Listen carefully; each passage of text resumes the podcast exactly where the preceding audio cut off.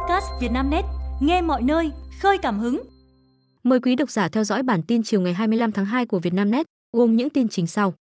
Tìm được hơn 70 người trong vụ học viên cai nghiện bỏ trốn. Xử lý tài xế giả danh thương binh, lái xe ba bánh tự chế ở Hà Nội. Gặp chốt kiểm tra nồng độ cồn, tài xế dương tính ma túy tông thẳng vào công an. Truy tìm được hơn 70 người trong vụ gần 200 học viên cai nghiện bỏ trốn.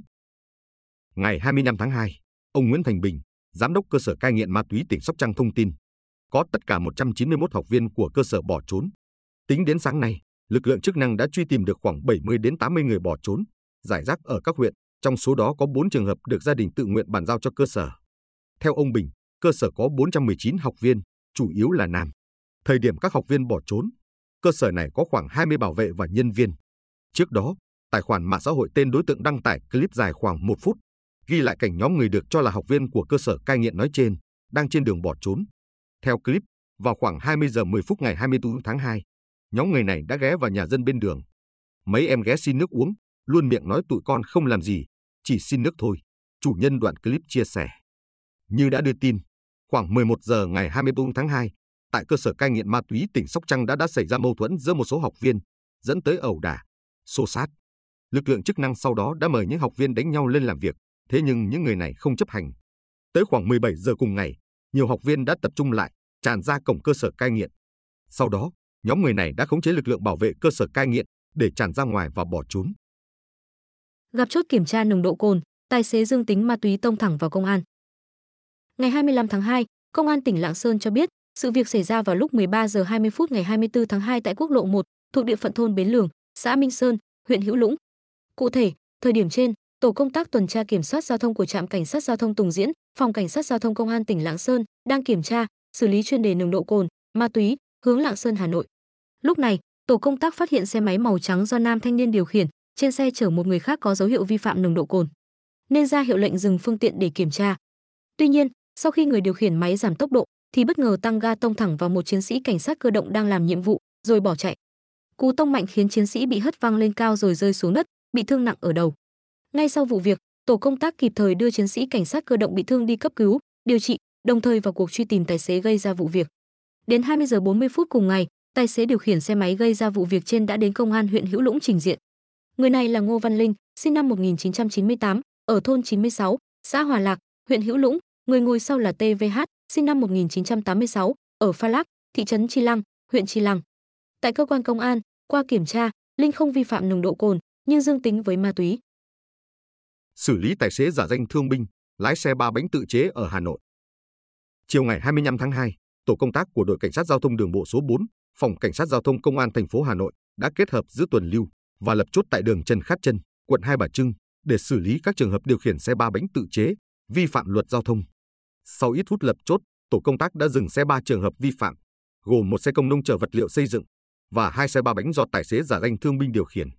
Trình bày với cảnh sát giao thông, tài xế xe công nông NVN, quê ở Phú Thọ cho biết, mình đang chở hơn 200 viên gạch đi giao cho khách hàng.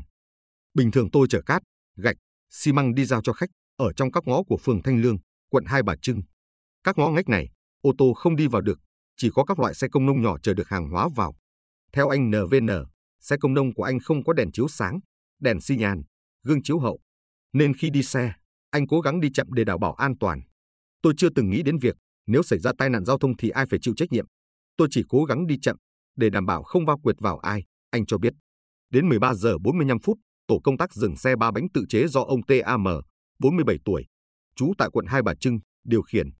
Dù trên xe có hình dán, logo giống với xe thương binh, nhưng ông M không xuất trình được giấy tờ liên quan. Khi bị cảnh sát giao thông lập biên bản xử lý vi phạm, ông M còn gọi 5 người khác đến vị trí lực lượng chức năng đang làm nhiệm vụ nhằm can thiệp, xin bỏ qua lỗi.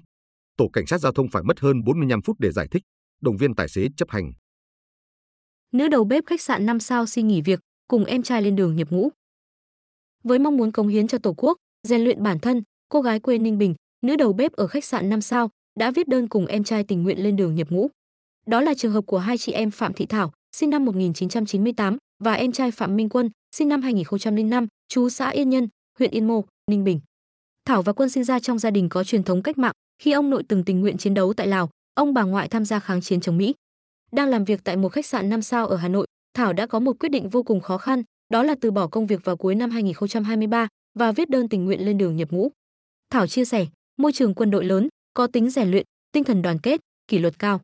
Ở đó tôi có thể rèn luyện, học tập nên đã viết đơn tình nguyện lên đường nhập ngũ. Đây cũng là môi trường để tôi thử thách, thay đổi bản thân. Cũng theo Thảo, hai chị em rất thích xem các chương trình quân đội, như chúng tôi là chiến sĩ. Và khi biết em trai viết đơn tình nguyện nhập ngũ, Thảo đã xin nghỉ việc, xin gia đình để tự nguyện viết đơn tham gia nghĩa vụ quân sự. Từ bé, em trai đã thích vác súng, tập điều lệnh nên hai chị em thường xuyên trao đổi về môi trường quân đội. Bên cạnh đó, lúc đi làm cũng có một số đồng nghiệp từng tham gia quân ngũ chia sẻ nhiều kỷ niệm, nên tôi cũng quyết tâm để vào quân đội, Thảo cho biết. Hoa bưởi giá nửa triệu đồng một kg hút khách, đào sau Tết giá rẻ như trò. Những ngày gần đây, hoa bưởi bắt đầu được bày bán trên các tuyến phố của Hà Nội. Dù là loài hoa thôn quê, nhưng hoa bưởi trở thành mặt hàng đắt đỏ, thậm chí hơn cả các loài hoa nhập ngoại. Theo người bán, trong số các loại hoa bưởi đang bán trên thị trường, hoa bưởi diễn có giá đắt nhất, từ 500.000 đồng một kg.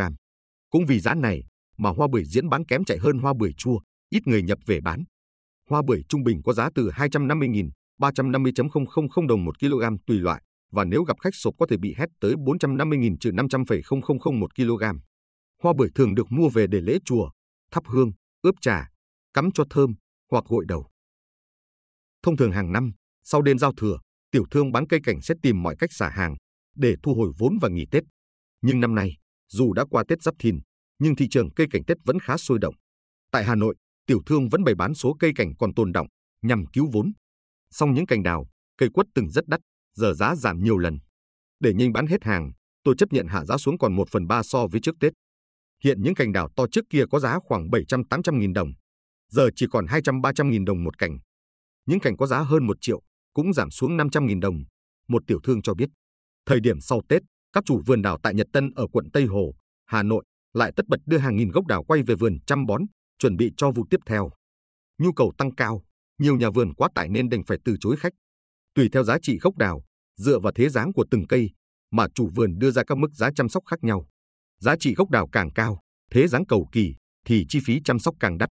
Theo đó, tiền công chăm sóc trọn gói từ khi nhận trồng lại đến Tết, dao động từ 500.000 đồng đến 2 triệu đồng một cây. Người đàn ông nguy kịch do vi khuẩn có thể tìm thấy trong món ăn vạn người mê. Người đàn ông 67 tuổi, làm bảo vệ một doanh nghiệp ở Hà Nội, được gia đình đưa đi cấp cứu vì mệt mỏi, chậm chạp, sốt. Trước đó 2 ngày, bệnh nhân đã sốt và đau đầu. Tại bệnh viện Quân y 103 Hà Nội, các bác sĩ đã nhanh chóng làm xét nghiệm cấy máu và dịch não tủy, cho kết quả dương tính với vi khuẩn Streptococcus suis S, suis gây bệnh liên cầu lợn. Đây là bệnh lây truyền từ động vật sang người và có thể gây tử vong. Nguyên nhân là người bệnh ăn các món từ thịt lợn chưa nấu chín, trong đó phổ biến nhất là tiết canh, món ăn nhiều người yêu thích. Người bệnh có triệu chứng lâm sàng nặng, phải điều trị trong thời gian dài, chi phí lớn và thường để lại biến chứng không phục hồi sau khi khỏi bệnh. Trước đó, bệnh viện bệnh nhiệt đới trung ương đã ghi nhận một trường hợp tử vong do ăn tiết canh lợn.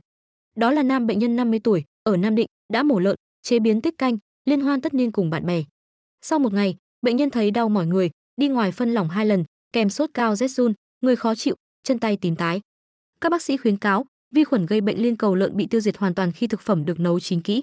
Để phòng tránh bệnh liên cầu lợn, người dân không nên ăn tiết canh và các sản phẩm từ thịt lợn chưa được nấu chín. Hạ Anh Tuấn hát cô đơn đôi khi cũng là cần, tặng Lưu Hương Giang. Tiếp nối thành công của concert 1, những vết thương lành.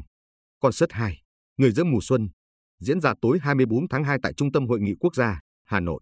Ca sĩ Hà Anh Tuấn trở lại và đứng chung sân khấu với ba giọng ca nam, Tuấn Ngọc, Vũ và Lê Hiếu. Phần kết hợp mở màn của bốn gương mặt đại diện cho nhiều thế hệ thanh xuân yêu nhạc trong ca khúc Đôi bờ gây ấn tượng với khán giả.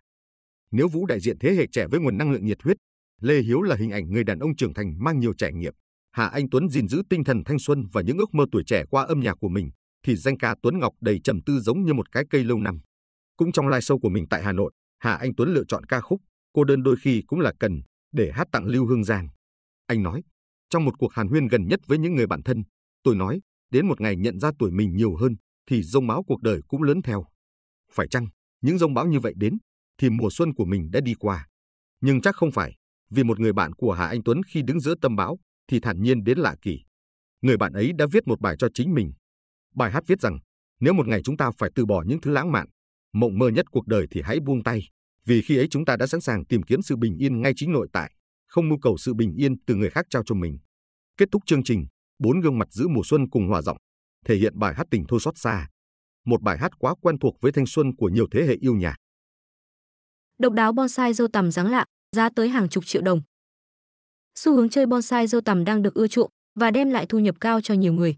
Giá mỗi chậu bonsai dâu tằm có thể tới hàng chục triệu đồng. Dâu tằm là loại cây quen thuộc ở nước ta, được trồng phổ biến để hái lá và sử dụng quả. Lá dâu tằm được sử dụng để sản xuất giấy, nuôi tằm, làm thực phẩm và dùng để chữa bệnh. Quả dâu tằm được biết đến như một thứ quả giải nhiệt.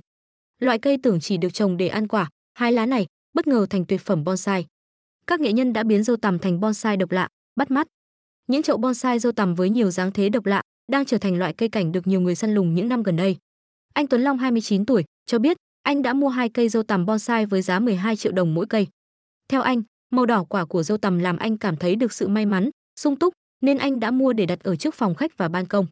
Còn anh Nguyễn Duy Tân, 32 tuổi, thành phố Pleiku chia sẻ, loại cây này thu hút anh bởi sự độc lạ. Người làm rất sáng tạo trong việc uốn nắn, tạo tác cảnh và thân.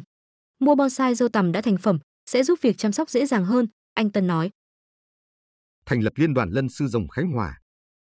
Sáng ngày 25 tháng 2, Đại hội thành lập và ra mắt Ban chấp hành Liên đoàn Lân sư rồng tỉnh Khánh Hòa, nhiệm kỳ 2024 đến 2029, lần đầu tiên được diễn ra tại thành phố Nha Trang, theo quyết định cho phép của Ủy ban nhân dân tỉnh. Ban chấp hành nhiệm kỳ mới có 65 hội viên và 21 người vào ban chấp hành nhiệm kỳ lần thứ nhất 2024 đến 2029. Trong đó, ông Đoàn Đức Phước, trọng tài, huấn luyện viên võ thuật cổ truyền và lân sư rồng, đảm nhiệm chức chủ tịch Liên đoàn Lân sư rồng tỉnh Khánh Hòa. Hai phó chủ tịch hội này phụ trách mảng văn hóa và kinh tế là ông Phạm Minh Cường và Nguyễn Đức Quốc Khánh. Tại đại hội, Liên đoàn Lân sư rồng tỉnh Khánh Hòa đưa ra dự thảo quy chế hoạt động và kế hoạch tập huấn chuyên môn, công tác trọng tài cũng như luật thi đấu, tiêu chí an toàn cho các thành viên trong năm 2024. Tham dự sự kiện, tiến sĩ khoa học giáo dục Phạm Quang Long, Chủ tịch Liên đoàn Lân sư rồng Việt Nam cho biết, lân sư rồng không chỉ là loại hình nghệ thuật mà còn là bộ môn thể thao thu hút nhiều người quan tâm. Vì thế ông kỳ vọng, sau khi thành lập, Liên đoàn Lân sư rồng Khánh Hòa sẽ đẩy mạnh phong trào tập luyện, trở thành trung tâm lân sư rồng của miền Trung và hỗ trợ các tỉnh lân cận để cùng phát triển. Lái tàu vắng mặt, đoàn tàu tự lao vun vút suốt 70 km. Do lái tàu quên kéo phanh tay trước khi xuống tàu ở ga Pathankot, một đoàn tàu chở hàng đã tự chạy trên đường dây hơn 70 km với tốc độ 100 km/h. Theo NDTV, đoàn tàu chở đá đã đi qua khoảng 5 ga rồi dừng ở Uchi Bassi, bang Punjab. Một quan chức Ấn Độ cho biết, đoàn tàu dừng lại sau khi một nhân viên đường sắt đặt các khối gỗ trên đường dây để tàu dừng. May mắn là không ai bị thương trong vụ việc này. Video ghi lại cảnh đoàn tàu không người lái lao vun vút trên đường dây đã lan truyền rộng rãi trên mạng xã hội. Giới chức Ấn Độ cho biết, họ đang cố xác định sai sót an toàn tiềm ẩn để tránh sự cố trên tái diễn trong tương lai. Phi công Ukraine ví lái chiến cơ F-16 như nâng cấp từ Nokia lên iPhone. Một phi công Ukraine cho biết, việc chuyển từ các máy bay cũ do Liên Xô sản xuất sang lái chiến đấu cơ F-16 của phương Tây, giống như nâng cấp từ điện thoại Nokia lên iPhone. Báo Insider dẫn lời phi công có bí danh Moonfish, một trong sáu người được huấn luyện sử dụng máy bay chiến đấu F-16 tại căn cứ Skritab ở Đan Mạch, nói với trang tin United 24 rằng đó là chiếc máy bay thực sự tuyệt vời để bay. Theo Moonfish, đối với các phi công việc lái chiếc F-16 dễ hơn nhiều, nhưng việc thích ứng với các hệ thống điện tử tiên tiến hơn trên máy bay là một thách thức. Người này so sánh việc chuyển đổi máy bay giống như đang dùng một chiếc điện thoại cơ bản như Nokia, rồi chuyển thẳng sang iPhone mà không cần tất cả các bước ở giữa. Phi công Ukraine này cho hay, chiếc F-16 di chuyển nhanh hơn chiếc MiG anh lái trước đó và tôi có cảm giác chiếc máy bay phản lực này muốn tôi lái nó mạnh mẽ hơn. Năm 2023, một liên minh các quốc gia gồm Mỹ, Đan Mạch và Hà Lan đã được thành lập để giúp đào tạo phi công Ukraine và chuyển giao F-16 cho Kiev. Bộ trưởng Quốc phòng Đan Mạch cho Oslan Pusen cho biết, những chiếc máy bay chiến đấu F-16 đầu tiên sẽ được chuyển cho Ukraine vào mùa hè năm nay. Ông Pusen nói, khó để thiết lập một lịch trình cố định cho việc chuyển giao chiến cơ F-16, vì việc bàn giao phụ thuộc vào các phi công và nhân viên hỗ trợ Ukraine.